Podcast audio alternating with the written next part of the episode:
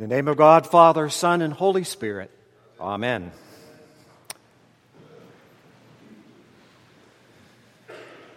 The very first thing I want to do this morning is to thank your dean and his team for the great job that they do here at the cathedral. And as I always do when I come to visit, I want you to embarrass him this morning and give him a hand of applause for his good work.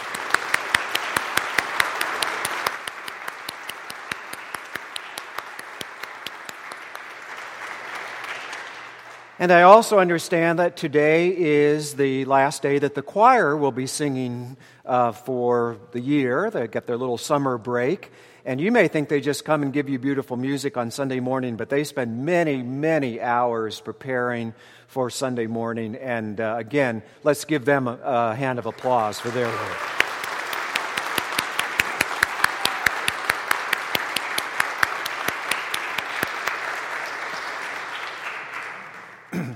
I have a friend um, who collects clay jars. They're not just any clay jars. They're glazed earthenware vessels that date back to colonial times. The jars look pretty ordinary, most a kind of dull gray or brown. Sometimes there's a crude figure of a, of a cow or an eagle painted on the side. Most of them are pretty beat up, with cracks or chips. But they were shaped hundreds of years ago to contain things like milk, butter, cider, or beer. And the reason that they're so valuable is because they're antiques. They're having survived for hundreds of years, stored away in somebody's barn or in their attic. And today they are much in demand by decorators, especially on the East Coast, and they're, many of them are worth hundreds, if not thousands of dollars. My friend's got about a hundred of them, and he held one up, and he said, "This one's worth ten thousand dollars. And I said, "You've got to be kidding me." They look so ordinary, so plain.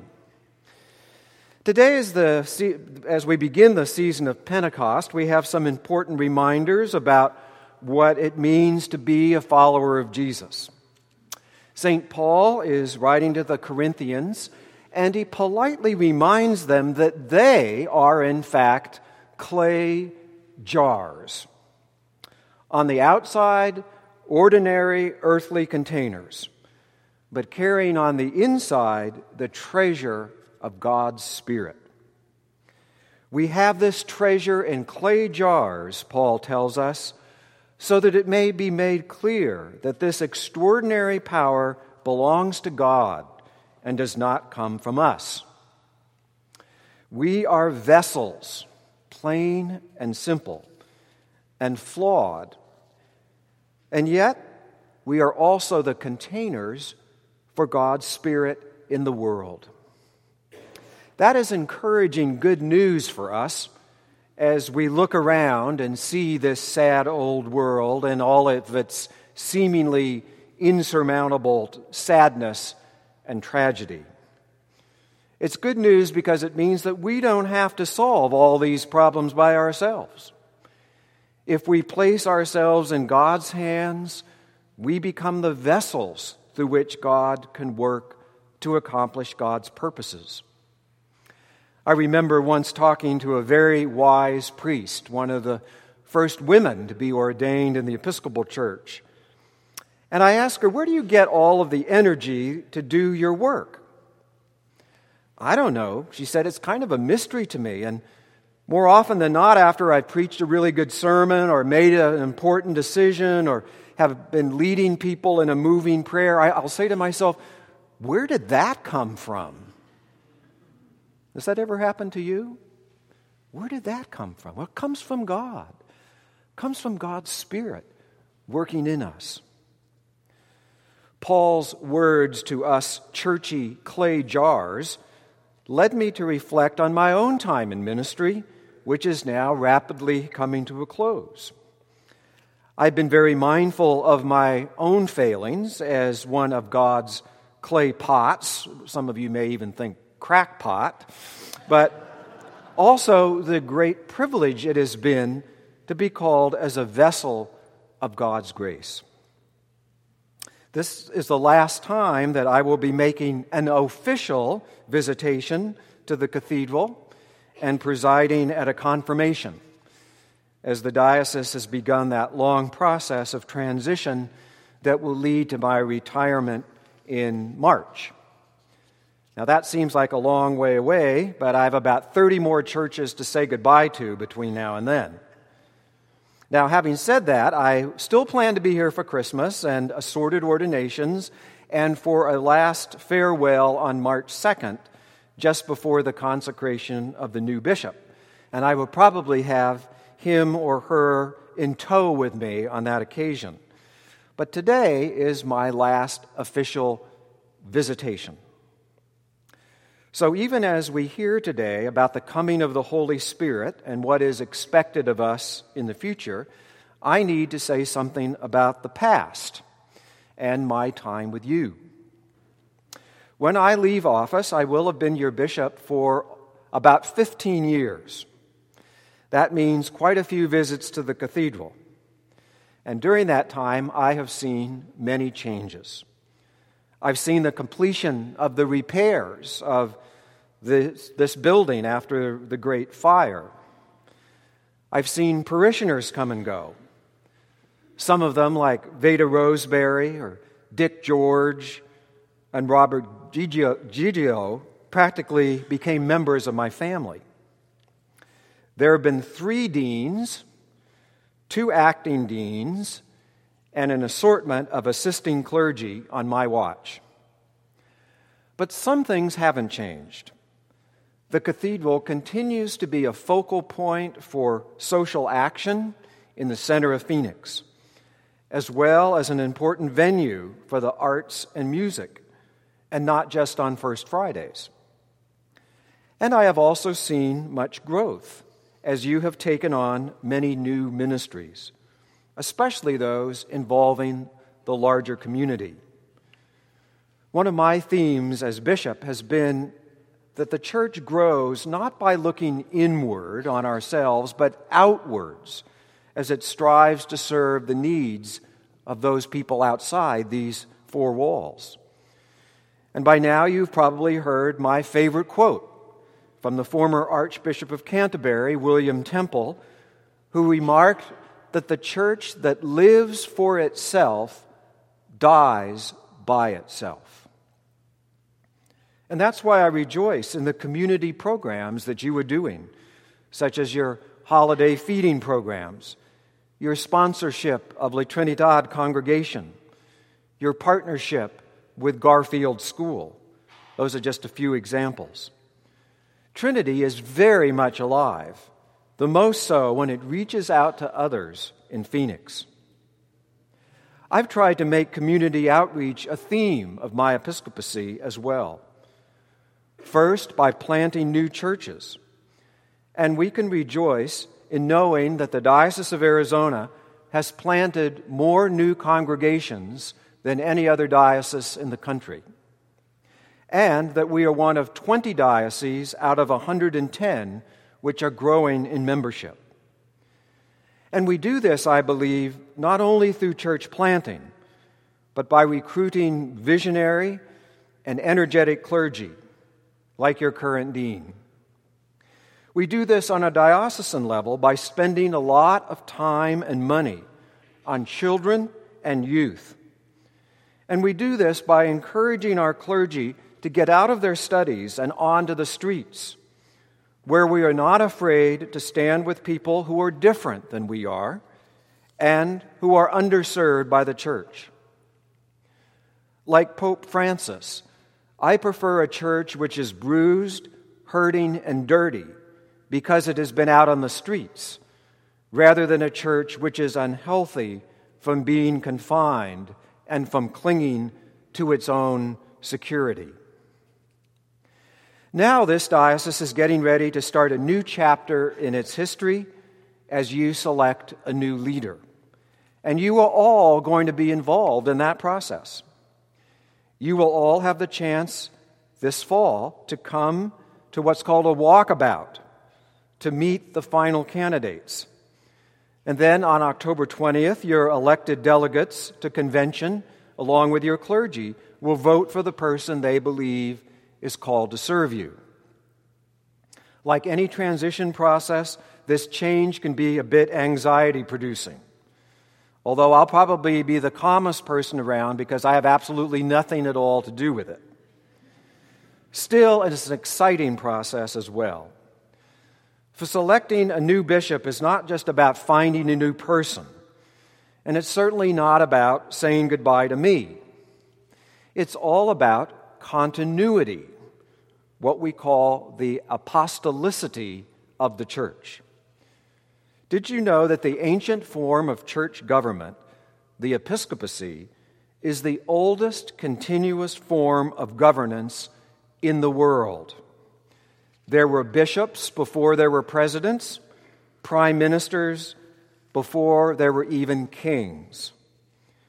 We make a big deal out of the fact that every four or eight years we have an orderly transfer of power in the United States.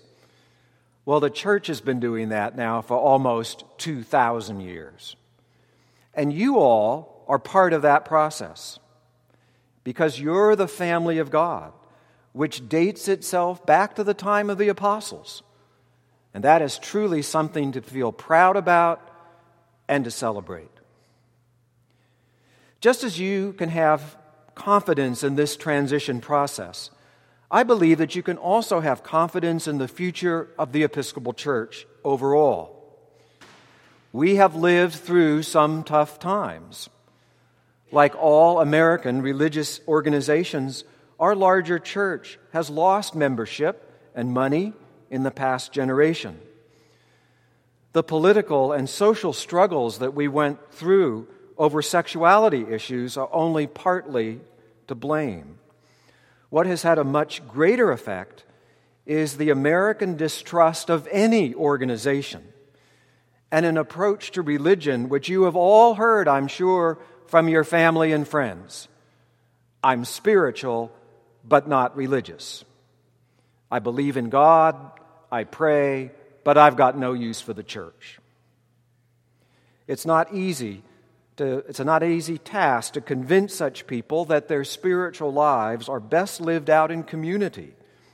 And not just any community, but a place where they are going to find generosity, prayerfulness, and compassion for others. And you can take heart in learning that recent studies place a new value on inner-city congregations like this one.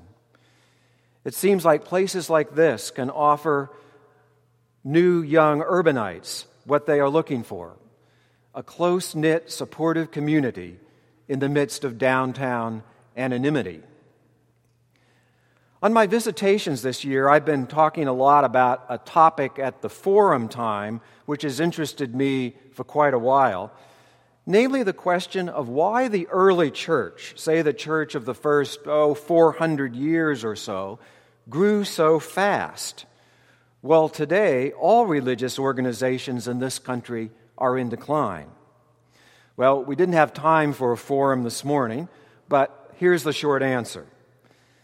The early church had none of the things that we today think are necessary for church growth. They had no money, no social standing, no buildings, and no dogma. But they did have hospitality, prayerfulness, a rigorous formation process or pathway to membership. They had courage to stand up to a corrupt and evil society. And most of all, they had a theology of patience, knowing that God was in charge of the church and not them. They expected God to act. God did, and God will. As Paul reminds us, by earthly standards, these early Christians didn't have much to offer. Most were poor, uneducated. They were hardly the rich and powerful and beautiful people of the ancient world. But they were valuable in the same way my friend's colonial clay jars are valuable. They survived under pressure. They did the daily chores. And they contained great things. We are now entering that season of the church year when our theme is the coming of the Holy Spirit and the ministry of the church. Pentecost is hence a time for looking forward and looking outward. But it's also a time for looking back. And this is true as much for the church as it is for individuals like me. This backward looking doesn't mean nostalgia for how we imagine things used to be, the church like it was in the nineteen fifties. It's rather a looking back to the ways that God has sustained us as people and as an institution from the very beginning. And when we do that, all the trials and tribulations we have suffered as the people of God begin to fade in the light of the risen Christ. This brings us back to Paul's admonition to not worry about our limitations as fragile and flawed vessels of the Holy Spirit, but to rejoice in the fact that we have been called to lives that proclaim Christ. We may not look like much on the outside, but we are precious. We are precious for the work that we do and the spirit that we carry. Paul says, "For we do not proclaim ourselves. We proclaim Jesus Christ as Lord and ourselves as your slaves for Jesus' sake. And we have this treasure in clay jars, so that it may be made clear that this extraordinary power belongs to God and does not come from us." God has chosen you and me to model in our own lives what it means to love God and to love one's neighbor. This task may seem at first overwhelming. It means, for instance, that you can't pass that responsibility on to somebody else. It's not the clergy's job to model a Christian life. It's your job. But that's a wonderful thing, because it means that no matter what your physical or mental or emotional limits, each of you contains the power to help remake the world in the image of Christ. What a high calling that is. And what an honor it has been for me to be on this adventure with you. It has been, in fact, the greatest pleasure and honor of my life to have served you as your bishop. And although I will soon be retired, I look forward to hearing more of how you in this place will continue to be the vessels to bring the transforming Spirit of Jesus Christ to downtown Phoenix and to the world. May God continue to bless this holy place, and may God bless you, the men and women of Trinity Cathedral.